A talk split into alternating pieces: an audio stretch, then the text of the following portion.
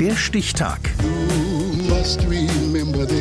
Die Chronik der ARD. 8. Juni 1948. Heute vor 75 Jahren wurde in Bad Salzuflen der Entertainer und Komiker Jürgen von der Lippe geboren. Dirk Böhling. Wenn das jeder so machen würde, hätten seine Kollegen zum Beispiel Jan von der Elbe, Willi vom Rhein oder Michael von der Isar geheißen. Denn Jürgen von der Lippe ist nicht adlig. Er hat sich seinen Künstlernamen einem Flüsschen entliehen, das dort fließt, wo er herkommt, nämlich aus Bad Salzuflen im Kreis Lippe.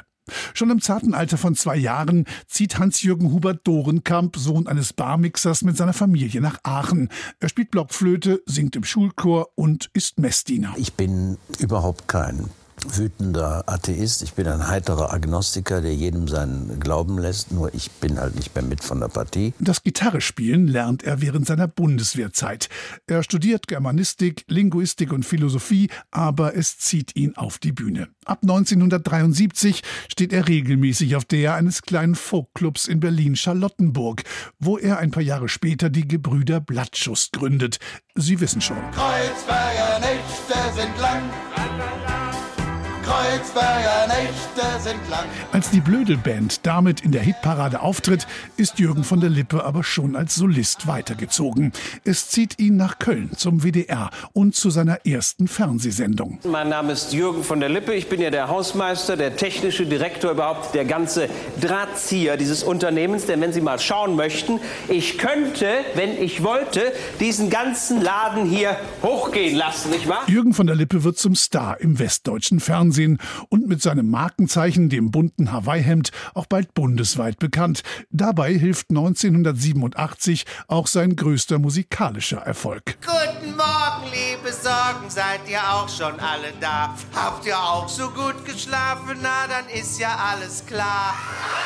Mehr als 40 Fernsehformate hat Jürgen von der Lippe bisher präsentiert. Er wurde mit Geld oder Liebe zum Quotengarant und Grimme-Preisträger und blieb auch der Bühne treu. Als bekennender Zotenkönig und Experte für den gepflegten Stammtischwitz begeistert er sein Publikum in bisher 15 Bühnenprogrammen. Eine Frage, die auch immer kommt, wenn Sie nicht Komiker geworden wären, welcher Beruf könnte Sie noch reizen?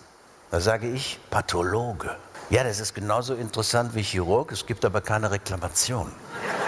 Eine andere und ganz besondere Leidenschaft des Komikers ist die Zauberei. Und er ist bekennender Hypochonder. Freunde sagen gerne über ihn, wenn man bei Jürgen anruft und er hat nix, ist er tot. Ich habe ein Hämatom am zweiten C von links aus gesehen. Ich habe es erst für einen Trümmerbruch gehalten. Jürgen von der Lippe und seine Frau, die Malerin Anne Dorenkamp, sind mit Unterbrechung seit über 40 Jahren ein Paar. Das Erfolgsgeheimnis ihrer Beziehung sind getrennte Wohnungen. Heute wird der Mann, der nach eigener Auskunft mehr Alben produziert hat als die Beatles, dessen Witze und Geschichtensammlungen in jeder gut sortierten Buchhandlung zu finden sind. Joi, joi, joi. Ich bin ein Blumenboy. Heute wird Jürgen von der Lippe 75 Jahre alt und damit, so sagt er, auch ein Stück altersmilder. Ja, es ist ja ein hormonelles Geschehen. Östrogen im Verhältnis zum Testosteron dominiert und das macht die milden alten Männer. Bei der Frau ist es ja umgekehrt leider.